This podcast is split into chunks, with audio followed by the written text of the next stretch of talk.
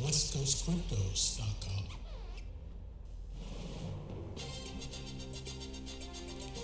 Breaking news. Good morning, good afternoon, good evening. I'm Taylor Elf with West Coast Cryptos Daily. Here's some breaking news out of Brazil. Brazil is set to adopt Bitcoin as legal tender. Today, the Brazilian government is on the verge of finalizing plans with the aid of the central bank.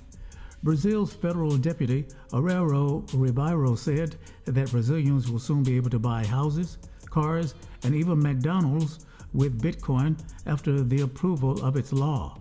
According to him, this will soon happen. Now, is that a McDonald's franchise or just a Big Mac? Probably both.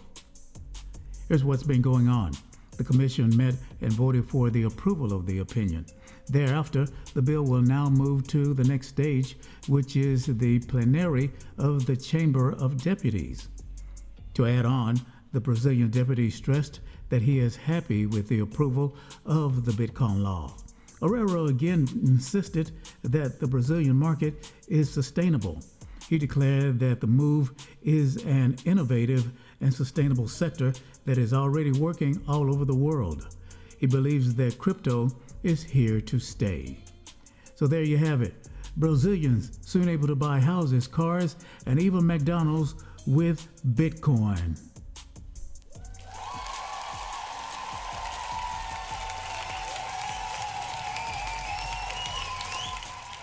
And we'll have more on this on West Coast Cryptos Daily. Stay tuned, and we'll see you later, and thanks for listening. WestCoastCryptos.com.